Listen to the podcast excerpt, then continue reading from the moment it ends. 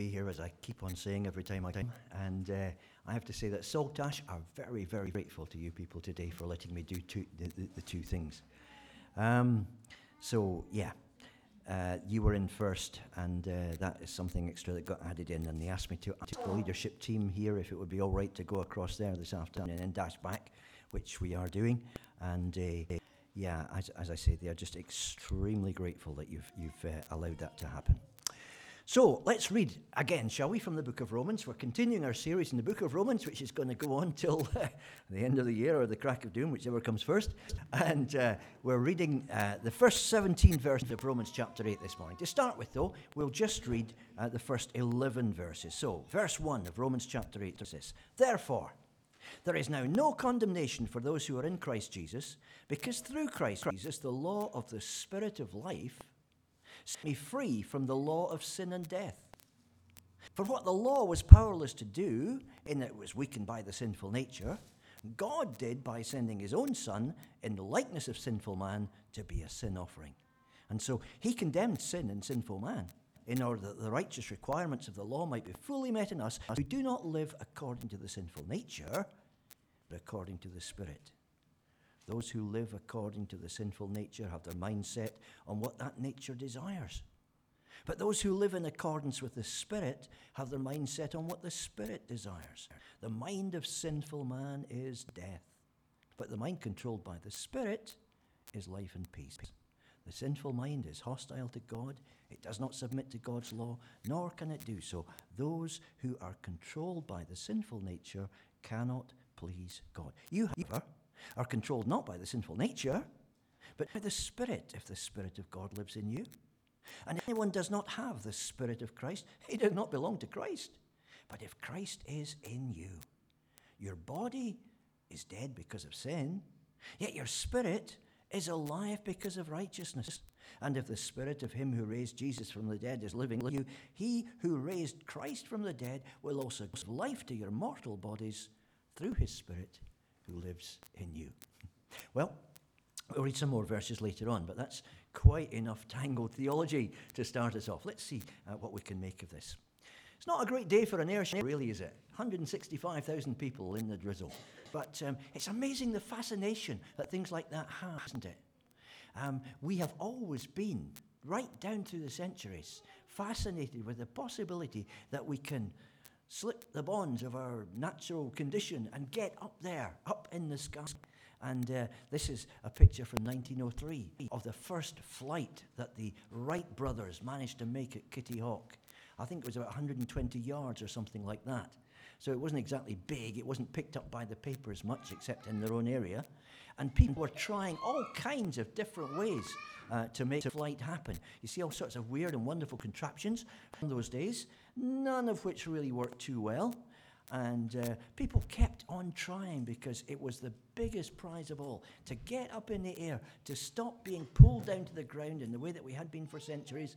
This guy died trying, and uh, um, various people built the most incredibly complicated craft, but none of it worked until 1903. then a year later, that was happening. This is Wilbur and Orville Wright doing their first real serious flight. After that, it just took off, didn't it? And now there are planes flying all over the world. It's all right. Okay, fair enough.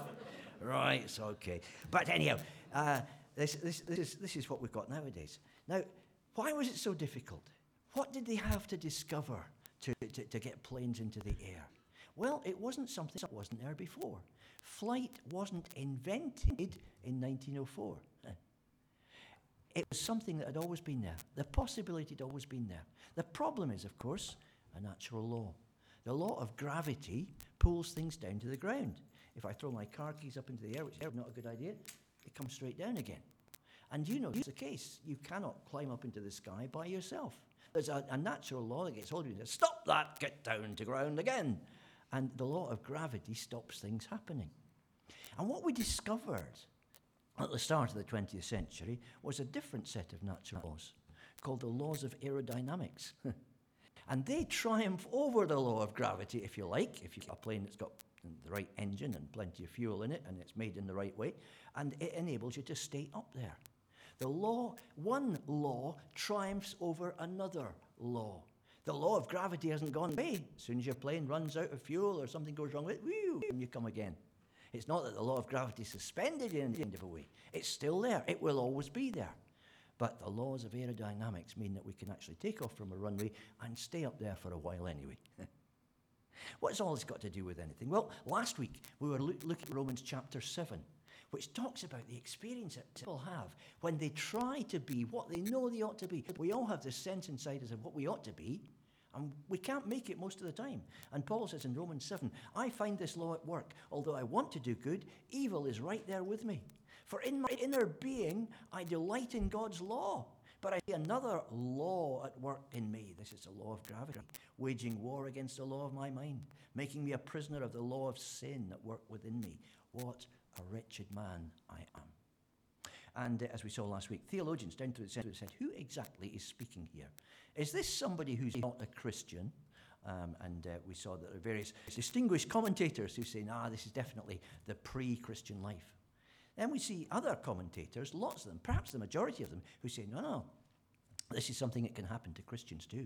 When you first start living for God, you may have all the power that you need right there inside you. God supplies that the moment you come to Him.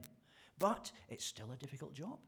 And uh, as we said last week, if this guy is a Christian, and I was a coward and didn't say what I thought, um, actually I changed week by week, but uh, if he is a Christian, the guy in this passage, what does the passage tell us? We said three things.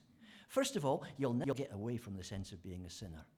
As long as you live, if you're trying to live for God the way you should, you will always be conscious of your failings.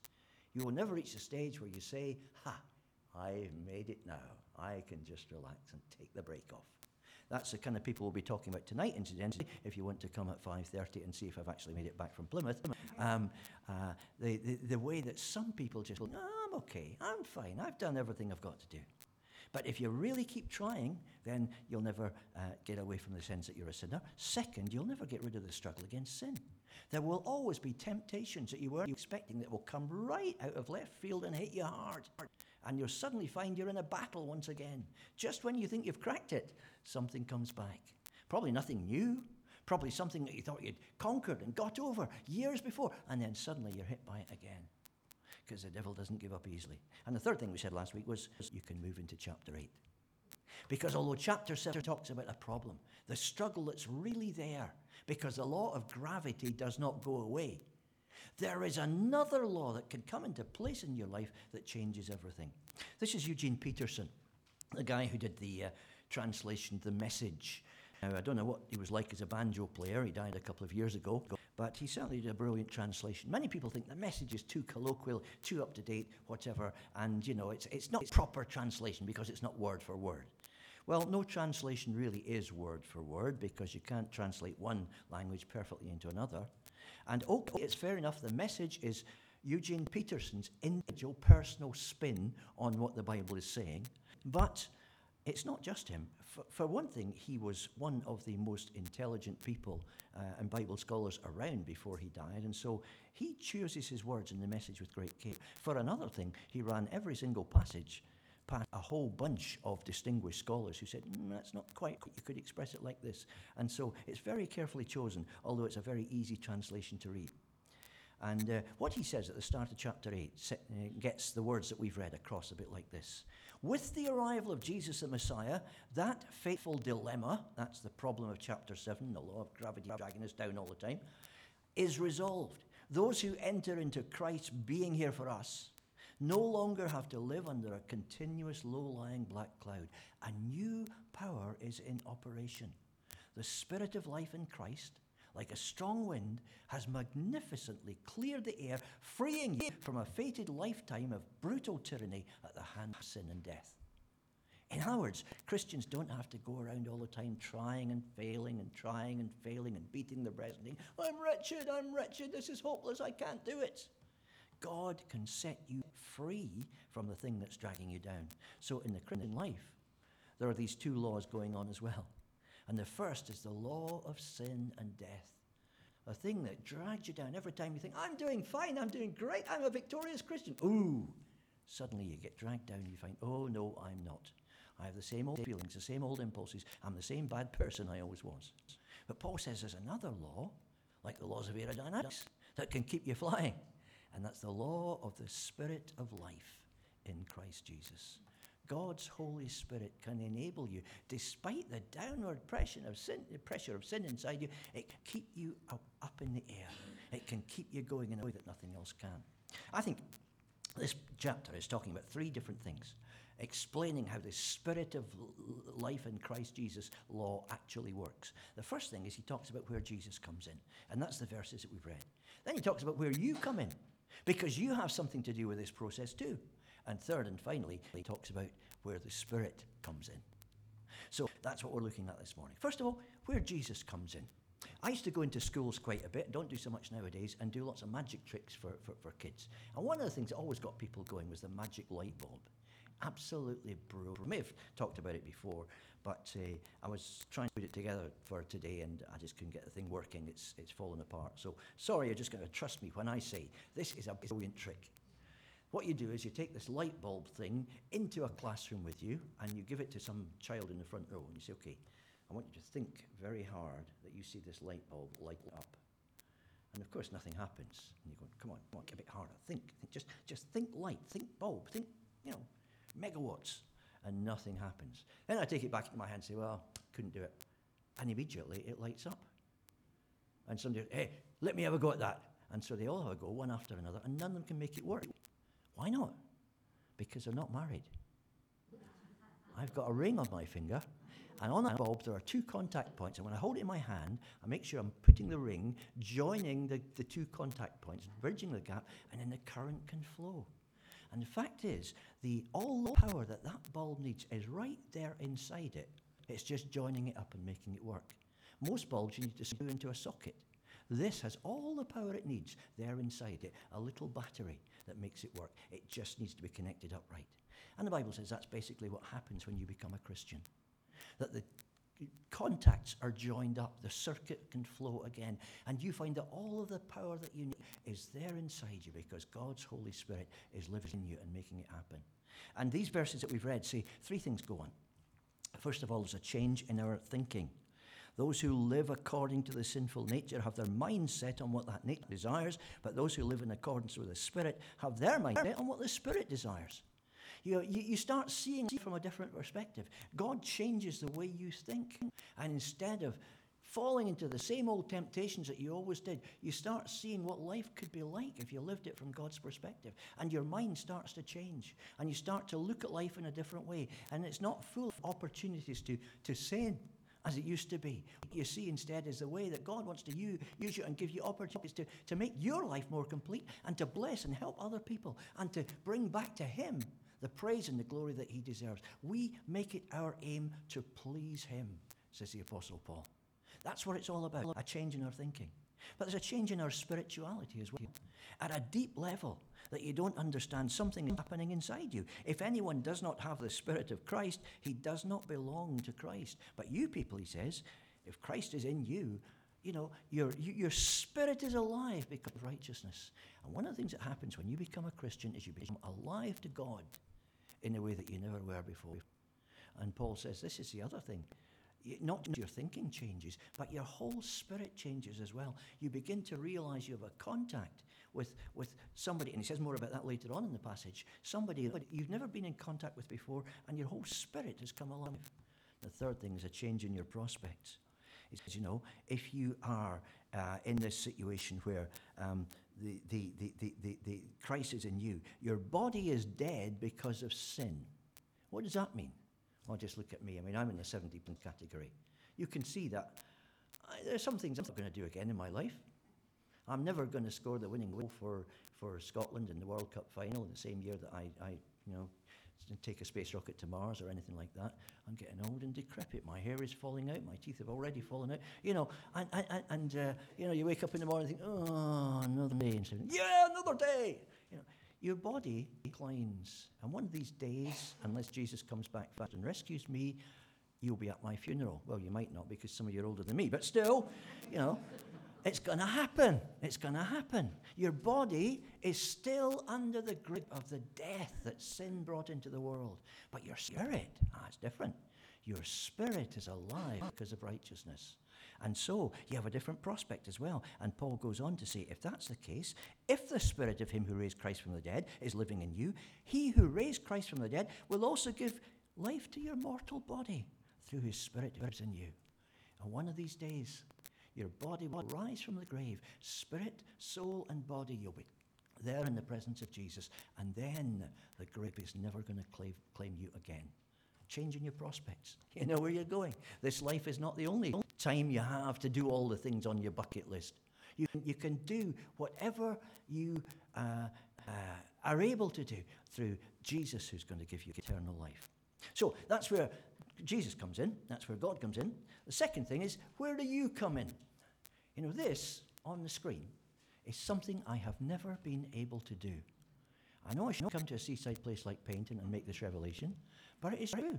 I grew up in a seaside village in Scotland where very, very few people could swim. I mean, it was a fishing village, you know? And fishermen, I don't know, it was twisted mentality, but they used to think that if you went out on a boat and you fell over the side, that was you. To learn to swim was cheating. And so it was actually a macho thing to be a fisherman and not be able to swim. And so we never had fish, uh, fishing lessons, we never had swimming lessons at school or anything like that. And very few kids in my age group could swim. And uh, uh, I just never learned. And because I never learned when I was young, you know, I've made several attempts, and Auntie put me through several. You will learn to swim. Come on, you're, you're going down baths with Paul Manuke or whatever. And uh, she's tried I, I, again. I just can't do it. You know, there's something in me that just doesn't trust the water. I don't think I'm ever going to do it now. I've tried. I, I, have tried. I got once across a swimming pool, you know, the broad side, not the long side. I, I made it right across without my foot touching the bottom. But usually when I get in the water and I start looking down at the bottom, I think, there is nothing to hold me. I'm just going to go gracefully down to the very bottom and hit the plug hole. And, you know, I just can't do it. And there are two things, it seems to me, uh, that are involved in swimming. The first is you've got to trust the water. The water will hold you up. It doesn't look like it will, but you've got to trust it. And when you learn to trust and relax in the water, apparently, that's how you start doing it. Right? And it's the same thing living the Christian life. You have a new power inside you that's invisible. When it came in, you didn't go, oh, and feel some great sensation of it arriving. It just came invisibly. And you might not trust it. You might think, I'm just the same. Nothing has altered. I'm just going to hit the bottom again and again and again. Not true. Trust the power that's there inside you. The second thing you've got to do actually is move your arms and legs, isn't it? Uh, presumably not in that way, but whatever. But anyhow, you know, I, I, can do the moving my arms and legs bit on dry land. I know exactly what to do, but uh, I just can't do it when I get in the water. But there's a bit where you've got to cooperate as well. If you lie there, there thinking, I'm trusting the water, I'm trusting the water, you are going to go down to the bottom you've got to put in a bit of activity as well. And so, in this whole business of this new power working in you, the law of the Spirit of life in Christ Jesus, you have a bit to do as well. Now, that's the next few verses. Let's just read them. So, verse 12 onwards says this Therefore, brothers, we have an obligation, but it is not to the sinful nature to live according to it. For if you live according to the sinful nature, you will die. But if by the Spirit you put to death the misdeeds of the body, you will live because those who are led by the Spirit of God are sons of God. For you did not receive a spirit that makes you a slave again to fear, but you received the Spirit of sonship. And by him we cry, Abba, Father. The Spirit Himself testifies with our spirit that we are God's children. Now, if we are children, then we are heirs, heirs of God and co heirs with Christ, if indeed we share in his sufferings, in order that we may also share in his glory. So it's saying, yes, God has put this power inside you. It doesn't turn you into some sort of robot. You don't sort of march around all day, ah, good works, I must do good works, I must do God's will, I must do the right things and not the. You know, you're not a robot. You still have choices to make. And you have, he says, to live by the Spirit, not, not by your old evil nature. What does living by the Spirit mean? He talks about two things here, and they're both important. The first thing is putting to death the misdeeds of the body. You have to stand up and look at what's, what's you're tempted to do and say, I'm not going to do it. I'm not going to fall into that pattern. I'm not going to let my bad temper take over. Okay, I have a weakness for, uh, I don't know, uh, comfort or something like that. And it's not a bad thing, but I can, I can easily just spend my entire time ministering to myself. I'm not going to do that. Okay, I have a tendency to exaggerate and not tell quite what the truth is. I'm not going to do that. And you put to death the misdeeds of the body. You say, I'm going to stand out against this. And this is where you start trusting the water because something inside you is going to say, You can't do that. You'll go straight to the bottom. And you find that the new power that's there inside you, invisible and intangible though it be, is able to keep you up. The second thing is being dragged along by the Spirit. Paul says, As many as are led by the Spirit, they are the children of God. And sometimes you think about being led by the Spirit as, oh, I was led to give out hymn number 576, or I, I was led by the Spirit to come and visit you, as if it's a kind of gentle suggestion a mind. Not at all. The Greek word used in this passage is, as many as are dragged along by the Spirit, they are the children of God. What the Spirit wants uh, to do with you is give you a hefty shove in the right direction. The leading of the Spirit is not a gentle suggestion in the back of your mind. I think you might go and visit Mrs. So and so. No, it's something that's a, a forceful thing. God does not want you drifting into sin again. And God will do everything He can to, to, to, to, to build that new mind in you to keep you away from the, th- the, the, things that would otherwise drag you down. There's a verse that makes the promise there's no temptation that we ever get that is common to human beings. It's not especially strong for us. God will always, with it, provide a way of escape. And so the Spirit's always going to be working to drag you back in the right direction. No, you don't. Over here. And if you have ever felt that tug inside you and that sense of being dragged in the right direction by something beyond yourself, that's what the Holy Spirit is trying to do. So you say yes to the Holy Spirit and you say no to the misdeeds of the body. And that leads to the third thing and the final thing this morning, which is where the Spirit comes in. What's the Holy Spirit going to do with us? Well, says Paul, if you're led by the Spirit of God, you are children of God. You've been adopted into God's family. You've been given, he says, the spirit of adoption. What does that actually mean? Well, on the, the right hand side there, you can see uh, various people who were adopted in Roman society. Now, we tend to think of adoption as being getting a small, tiny baby that's, uh, that's doesn't, you know, not been around for five minutes and uh, adopting it into a family, and it will grow up always thinking that this is its mummy and daddy around it. That was not the way adoption worked in the Roman society. Adoption was a matter of getting somebody, probably in their 20s or 30s, whom you thought would be a good, creditable person to take your family name on, and saying, Will you consent to have our family name as your name? Will you, will you consent to come under the, the authority of the father of this household? If you take our name, if you become part of our family, we will leave you all our money when we die. and so it was a matter of, of becoming heir of somebody else. And it was usually an old childless couple who thought, whoa, our family's going to die out. Our family name is going to disappear unless we do something here. And so you didn't choose a baby. Who knows how a baby's going to turn out? You choose somebody who's a little bit older and whom you wanted to take on your name and take your glory into a new century. This, uh, on the, the, the right hand side here, is the Emperor Hadrian. And Hadrian, when he was 62, adopted Antoninus Pius because he could see he was going to die. He wasn't going to have any children. There was going to be no emperor for Rome. So he adopted Antoninus Pius, who was actually at that point 54, just eight years younger than the guy who adopted him different idea of adoption, really, isn't it? And uh, in that year, Hadrian died, and Antoninus Pius became the emperor. And he got a little bit worried about his position, so he adopted two people Marcus Aurelius, and again, uh, it was so that Marcus could become emperor after him. And Marcus Aurelius was 17 at that point. He also adopted Lucius Verus, who was only eight years old. And he thought, well, one of them should survive and be emperor. And uh, in fact, they both survived. They had to share the empire between them. And you might just notice he's got very sharp eyes. There's another picture up uh, in the top there, and that is the father of Lucius Verus, who was already dead, but Hadrian had tried adopting him, and then he disobligingly died. So he didn't get to be heir of anything, but others did. So that was the way it worked.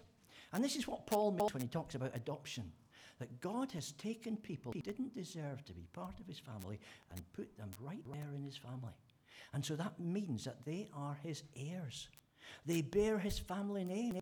They bear his identity. They are part of the family of God and they look forward to everything that the Father's going to give them in the future. You could actually adopt a child in the Roman Empire and give them what was coming to them before you actually died. And then the father has the chance to just sit back in his old age and uh, uh, watch his children that he has adopted into his family enjoying all the good, the wealth that he's got to give them. And this is a picture that Paul uses. We've been adopted into God's family. We've already got a bit of the blessing that He's got for us. But one of these days, it's going to be even bigger. So that's the first thing. We're adopted. The second thing, and there are three of these, so don't despair, we're really done. The second thing is when the Spirit comes in, we know God. His Spirit, says our text, bears witness with our spirit that we are the children of God. It's if God's Spirit says to us, Yep, you're God's children. You really do belong in the family. And we know God in a way that other people don't. Now, this worries some people. I've never felt a sort of funny liver shiver inside me. I don't really know if it's happened or not. How do I know it's not just imagination? How do I know that I really do have a relationship with God?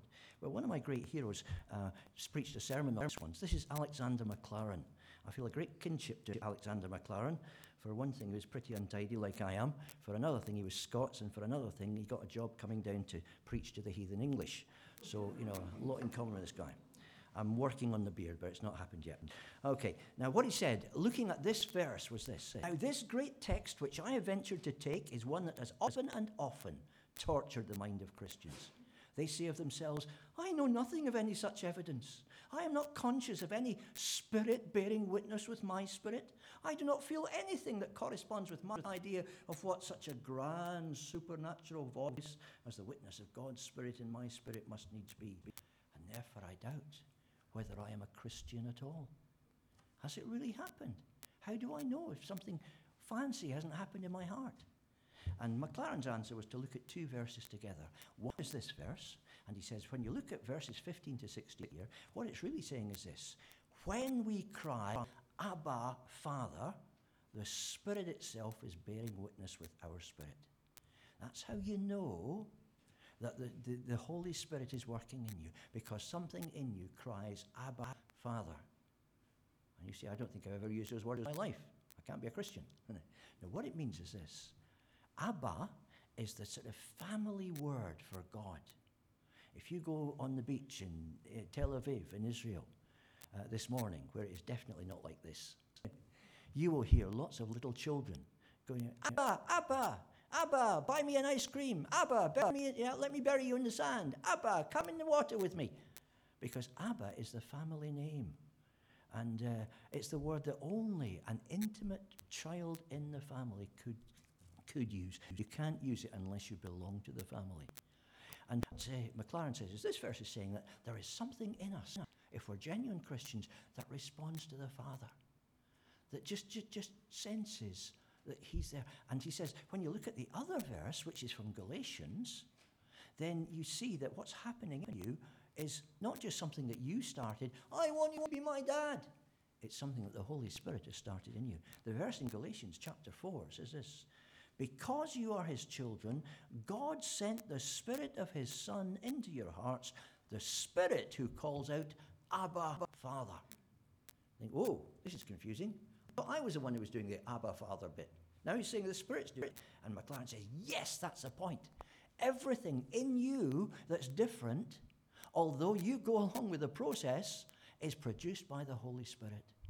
And the sign that the Holy Spirit really has landed, has arrived in your life, is changing you as a person, is that He gives you this relationship with God that you never had before, this sense that you do belong to God's family. And Maclaren goes on saying, it's the same with everything else the Spirit does. He wants to make you holy. He gives you new desires. He prompts you in a different direction. That's Him, that's not you. It's not just you trying on your own. He gives you the sense that it's, it's worthwhile praying because God answers prayer. And you find yourself praying as you never did before. He opens up the scriptures to you. He gives you a new love for other Christians. And it may feel that you're doing it, but you're not. It's the Holy Spirit working through you that's making all of it happen. So, Maclaren goes on and says this And wherever in the heart there springs up heavenward a thought, a wish, a prayer, a trembling confidence, it is because that came down first from heaven and rises to seek its level again. All that is divine in man comes from God. All that tends towards God in man is God's voice in the human heart. And not for the possession and operation, the sanctifying and quickening of a living divine spirit granted to us, our souls would forever cleave to the dust and dwell upon earth, nor ever rise to God and live in the light of his presence. He was great at long, complicated sentences, Maclaren, wasn't he? But you, you see what he's saying, and he goes on to say this Every Christian, then, may be sure of this that howsoever feeble may be the thought and conviction in his heart of God's fatherhood, he did not work it. He received it only, cherished it, thought of it, watched over it, was careful not to quench it. In origin, it was God's, and it is now and ever the voice of the divine Spirit in the child's heart. So don't look for something unusual, weird, funny inside you. The fact that you're a Christian is the way that the Holy Spirit is quietly starting to change you. It's happening inside you all the time. And most of the people I know who say, I'm not sure I'm a Christian or not, are really not sure whether it's, it's happened to me. You can see from the outside they've changed. God has really arrived. He's doing things in their life.